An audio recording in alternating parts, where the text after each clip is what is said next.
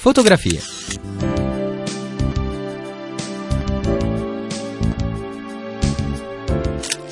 Fotografie. Sguardi attenti sul nostro tempo.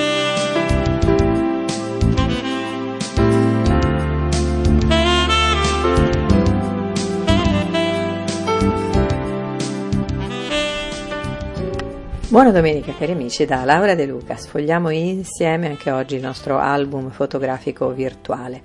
Ogni settimana, lo sapete, uno scatto che ci racconti il nostro tempo, le storie del nostro tempo nel bene e nel male. Il punto principale di scattare foto, ha detto il fotografo Elliot Erwitt, è di non dover spiegare le cose con le parole. Beh, invece la mia sfida è proprio questa, mostrarvi una foto solo con le parole.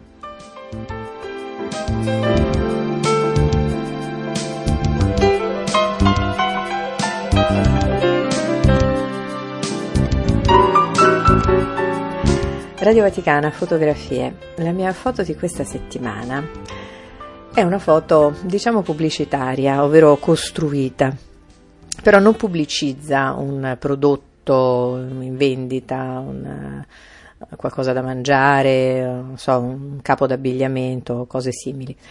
Ma mh, mm, ciò che qualcuno eh, amaramente e lucidamente, forse troppo lucidamente, definisce la fine della democrazia. È una foto sicuramente eh, astuta, come sempre sono le foto pubblicitarie, eh, insomma ve la descrivo. Allora, in primo piano c'è una bella mano femminile, unghie laccate in rosso, tiene in mano un cellulare con la schermata verde, la bandierina europea in alto e la scritta Digital Green Pass Covid-19, certificato internazionale di vaccinazione. Più in basso c'è il QR code e sullo sfondo, rispetto a questo dettaglio, questo primo piano della mano che stringe il famoso Green Pass sul cellulare, sullo sfondo, sfocati, sul pavimento, due trolley, uno rosso e uno nero. Il messaggio è chiaro.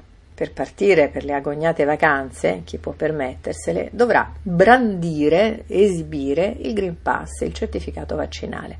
Si dirà niente di nuovo sotto il sole eh, senza l'antipolio, l'antidifterica, l'antitetanica, l'antiepatite i bambini non sono ammessi a scuola, ci sono vaccinazioni appunto obbligatorie. E però sappiamo quanto sulla vaccinazione anti-Covid, l'abbiamo visto proprio in questi giorni, in questa settimana, siano in corso discussioni, anzi di più abbiamo visto piazze piene di manifestanti non c'entrano i Novax, almeno non solo, c'entra eh, proprio questa urgenza, questa perentorietà di misure prese in nome della salute pubblica, ovviamente della solidarietà, del rispetto per le categorie deboli, eh, quello che si vuole, ma diciamo in nome di forzature nei confronti di alcuni principi eh, elementari di eh, libertà. E ci sono poi anche eh, dubbi relativamente alla scarsa, sappiamo, sperimentazione di questo vaccino, anche se ovviamente va detto che la situazione sanitaria è inedita. Però appunto tanto è bastato ad alcuni a lanciare l'allarme, in particolare sulla morte della democrazia. La foto del resto è molto seduttiva, ci promette le vacanze appunto e c'è in primo piano questo innocente screenshot, guarda caso, di colore verde, il colore della speranza, del relax, dei prati, un colore inoffensivo, conciliante, riposante. Poi mostra questo praticissimo QR code che basterà esibire a chiunque lo chieda, eh, che funzionerà proprio come una chiave magica, un lasciapassare miracoloso che ci aprirà le porte verso spiagge, locali, ristoranti, eccetera. È insomma una foto che davvero promette tanto, ma che nello stesso tempo, va detto, nasconde altrettanto. Radio Vaticana, fotografie.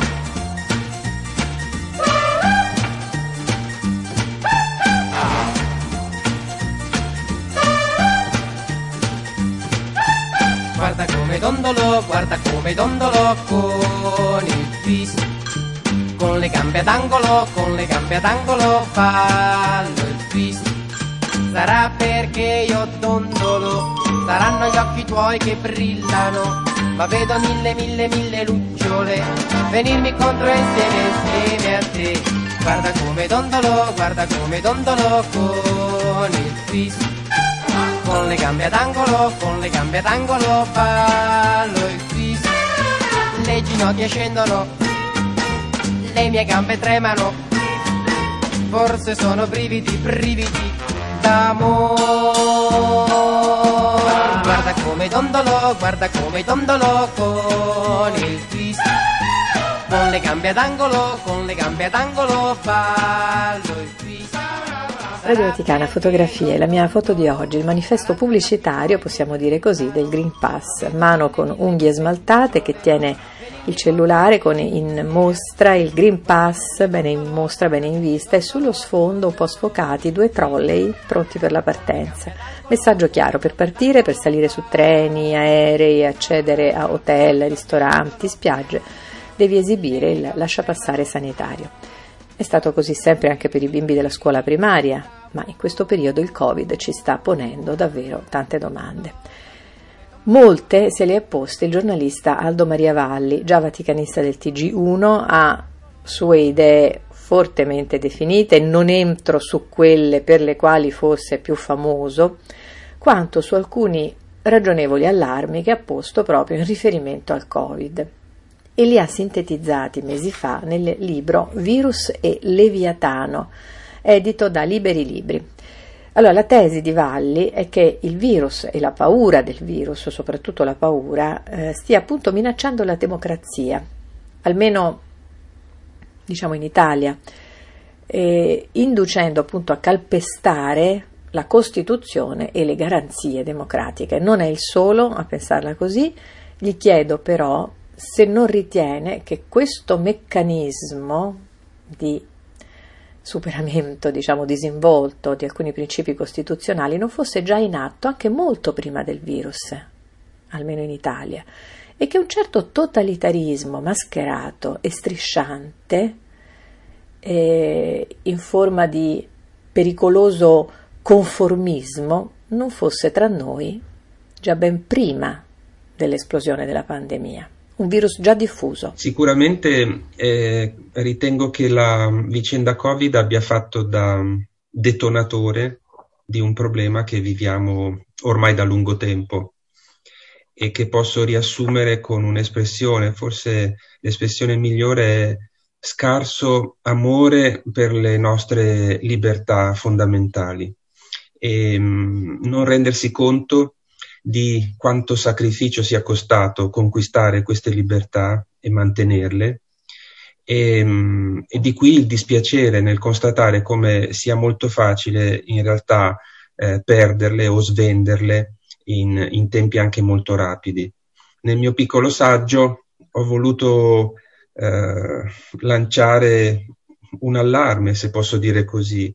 È stato dimostrato come nel corso davvero di poche settimane, di pochi giorni, un, un intero sistema politico eh, possa passare di fatto da una forma di, parla- di, parlamentarismo liberale a una forma di dispotismo sostanziale in cui l'esecutivo avoca a sé tutte le, le, le prerogative e il tutto con il consenso de- generalizzato dell'opinione pubblica senza che mm, si alzino se non pochissime marginali voci di, di dissenso e di preoccupazione.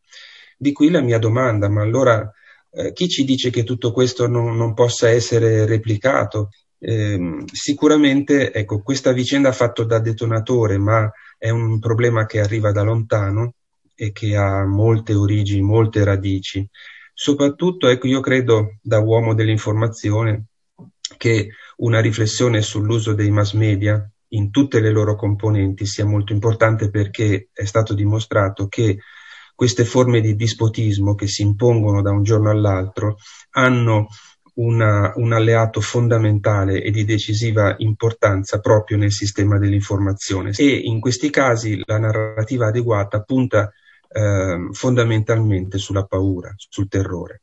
E anche questa è una vecchia ricetta Infatti alla comunicazione, al mondo dell'informazione è dedicato tutto il secondo capitolo del suo piccolo saggio, come, ha, come lei lo ha definito. Eh, lei si chiede mh, come è possibile che un, dispo, un simile dispotismo possa essere condiviso e addirittura sostenuto dalle vittime no? stesse del dispotismo, perché probabilmente questo dispotismo era già in corso, era un fenomeno già preparato e quello che mi preoccupa personalmente, in forme meno avvertite, lei vede nella pandemia il detonatore di un fenomeno già in corso, ma non pensa che la domanda più urgente sia come è stato possibile permettere l'avvio di questo progetto appunto totalizzante eh, nell'indifferenza generale senza bisogno di un fenomeno eclatante come la pandemia. Beh, anche qui le componenti del, del, fenomeno e l'origine del fenomeno sono diverse, e andrebbero esaminate a più livelli, c'è il livello culturale più generale, c'è un livello politico, c'è un livello spirituale e religioso ehm, e quindi molte le agenzie che vengono coinvolte in tutto ciò. Penso eh, in primo luogo a due agenzie, la scuola e ancora una volta l'informazione, la comunicazione, i mass media. Eh, noi nella scuola abbiamo visto dopo il 68 eh, un fenomeno che è quello della, del, dire, di un, dell'affermarsi di un'idea distorta di, di libertà in cui la libertà è concepita soltanto come diritto fondamentalmente, come diritto a una sorta di autoaffermazione e non più come dovere, come dovere civico, sociale, come dovere nei confronti dell'altro. Per quanto riguarda l'informazione, posso parlare, visto che ne ho fatto parte per, tanto, per tanti anni, della difficoltà di fare un'informazione ehm, davvero proveniente davvero da, da, dallo studio, dall'approfondimento delle questioni e non guidata soltanto dal sensazionalismo, dalla volontà di vendere qualche copia in più o di guadagnare qualche percentuale di share in televisione. Quindi c'è davvero un problema culturale un pro- e, e dicevo prima che ha poi riflessi anche in campo spirituale e religioso. Ecco, arriveremo. Che, Arriveremo al discorso religioso. Mi Arriveremo scusi, anche a questo, certo. Mi scusi certo. Se, se l'interrompo, però, eh, questa insistenza giusta sulla scarsa consapevolezza nelle giovani generazioni del termine libertà, del concetto di libertà, anche del peso no, della libertà. Eh, poi però, eh, come lo giustifica? Lei nel suo saggio, eh, oltre a vedere un parallelismo tra virus e potere, e potere dispotico, vede un parallelismo tra virus e rivoluzione eh, rivoluzioni. Eh. Io credo che il riferimento che facevo prima alla paura, al terrore, sia l'elemento fondamentale. Noi sappiamo che la rivoluzione francese eh, ha usato il terrore come arma decisiva per imporre la propria visione dell'uomo. Ehm, il, il grande leviatano moderno eh, anziché puntare sul, sull'ideologia, sulla lotta di classe o su altri concetti che abbiamo ben conosciuto nel corso della storia, ehm, orienta il concetto di paura in, in termini sanitari e quindi ecco diventa uno stato sostanzialmente sanitario, un grande ospedale che gioca sulla paura di perdere la propria vita, la propria vita in senso biologico. E di qui le, le applicazioni che abbiamo visto in questi, in questi anni di lockdown, in questi ultimi mesi e che continuiamo a vedere. Ora, il rapporto tra cittadino e, e governante in uno Stato che è diventato di fatto uno Stato sanitario, eh, non è più il rapporto tra rappresentato e rappresentante, non è più un rapporto simmetrico di fiducia reciproca per quanto possibile, con tutte le difficoltà del caso, ma diventa un rapporto asimmetrico nel quale il cittadino divenuto paziente non può fare altro che obbedire al governante divenuto grande medico. E io parlo di questi temi anche sempre con grande rispetto per tutti coloro che, che hanno sofferto e che stanno soffrendo per il virus, per la malattia, per i ricoveri, per la perdita di, di vite umane. Quindi voglio to- sgombrare subito il campo da ogni tipo di accusa di, di negazionismo. Per fortuna ci sono delle voci fuori dal coro, oltre a quella di, appunto, di Aldo Maria Valli. Eh, lei cita per esempio eh, quell'importante documento di cui si è veramente parlato pochissimo, no? dei magistrati, che praticamente sottolineano proprio eh, nel, nel preciso ambito della filosofia politica tutti gli abusi che in nome della sicurezza, della paura, della malattia sono stati fatti, no?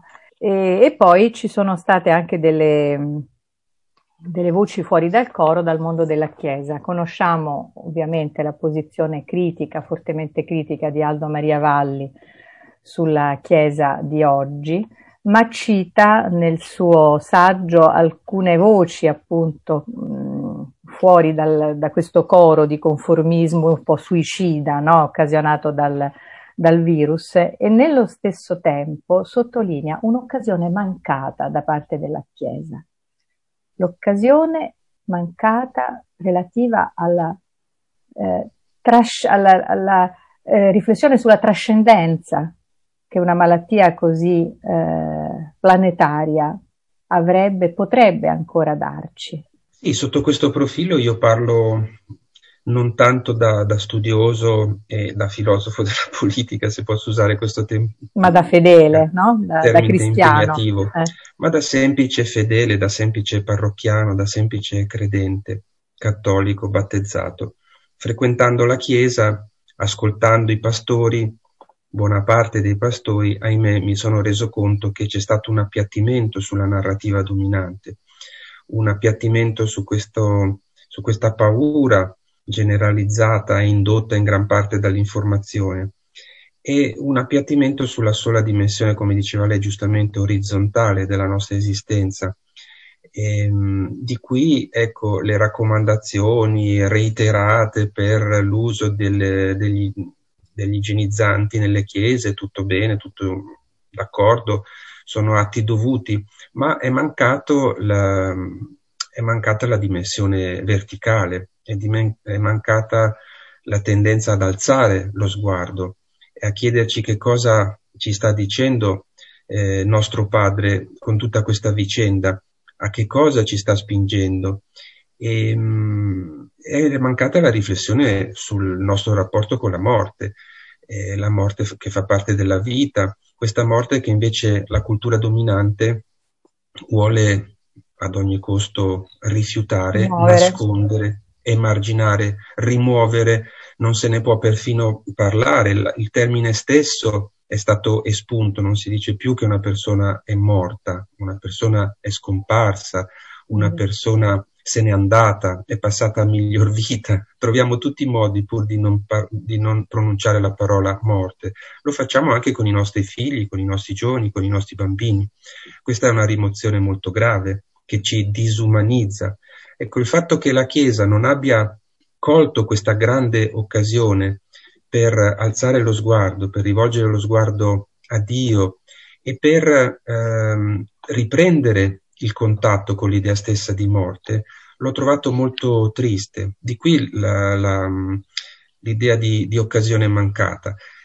Per concludere, eh, lei usa eh, un termine del filosofo tedesco Günther Anders, congruista. Il congruista è colui che si uniforma, il conformista assoluto, no? quello che si uniforma senza quello che oggi chiameremo il non, il non pensiero unico dominante. Allora, da parte di un eh, professionista dell'informazione, un giornalista, un, uh, una persona di cultura, un cristiano, appunto, un uomo pensante, che consigli darebbe alle giovani generazioni per non diventare dei congruisti? Domanda molto impegnativa. Io mi misuro con questo problema ogni giorno perché dicevo prima sono un, un padre e sono un nonno. Mi accorgo di questo. Quando io pongo alcuni temi come ad esempio la riflessione sulla libertà, sul nostro diritto alla felicità che non può essere soltanto un diritto assoluto ma è anche un dovere nei confronti dell'altro, eh, vedo questi sguardi che da un momento all'altro passano dallo sconcerto, oddio che cosa mi sta dicendo questo, a un interesse profondo, come se queste parole non fossero mai state rivolte loro. Ma questi ragazzi sono molto molto eh, disponibili una volta che il, lo, il contatto è stato stabilito e si sintonizzano subito su questa lunghezza d'onda e scoprono subito la bellezza di questo tipo di ragionamento, di questo tipo di riflessione. C'è grande disponibilità da parte loro. In termini molto semplici, un po' sbrigativi, direi che si tratta quindi di un compito preminentemente educativo e autoeducativo, perché non dimentichiamo che attraverso questo confronto riceviamo anche noi, anche noi più grandi, anche noi più adulti, ormai quasi anziani, riceviamo molto da, questo, da questa relazione. Ringrazio Aldo Maria Valli, il suo Virus e Leviatano è in libreria per Liberi Libri. Radio Vaticana, fotografie.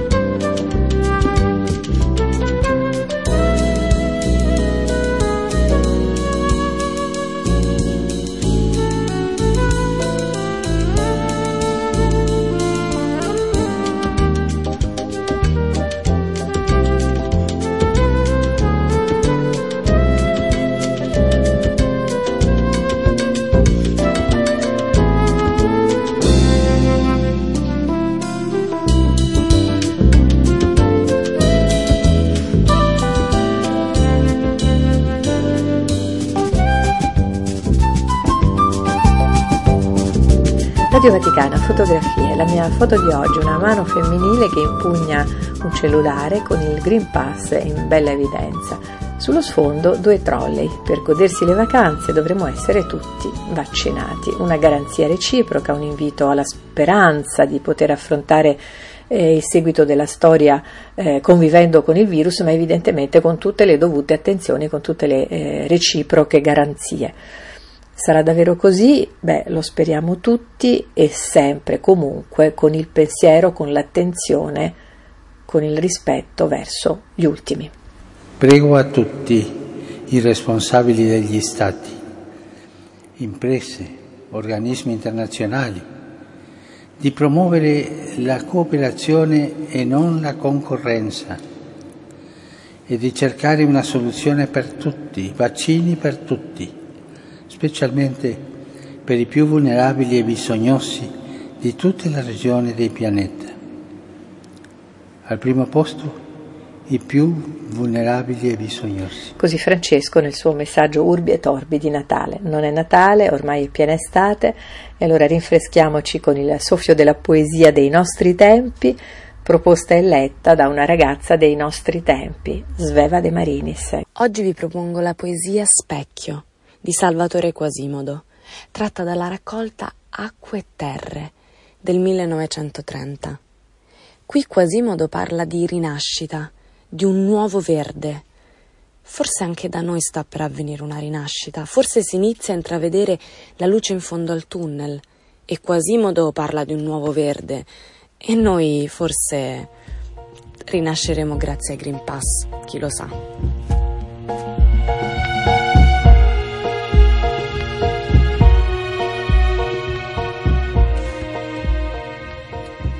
Ed ecco sul tronco si rompono gemme, un verde più nuovo dell'erba che il cuore riposa.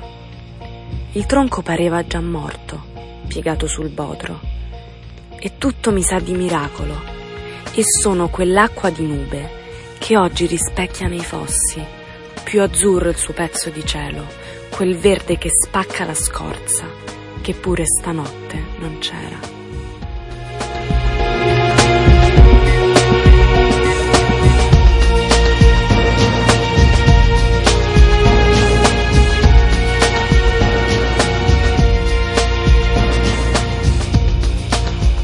Cari amici, per oggi ci salutiamo qui.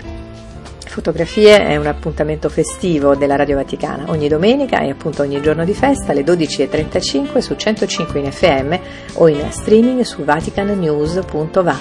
Vi aspetto domenica prossima. Ciao!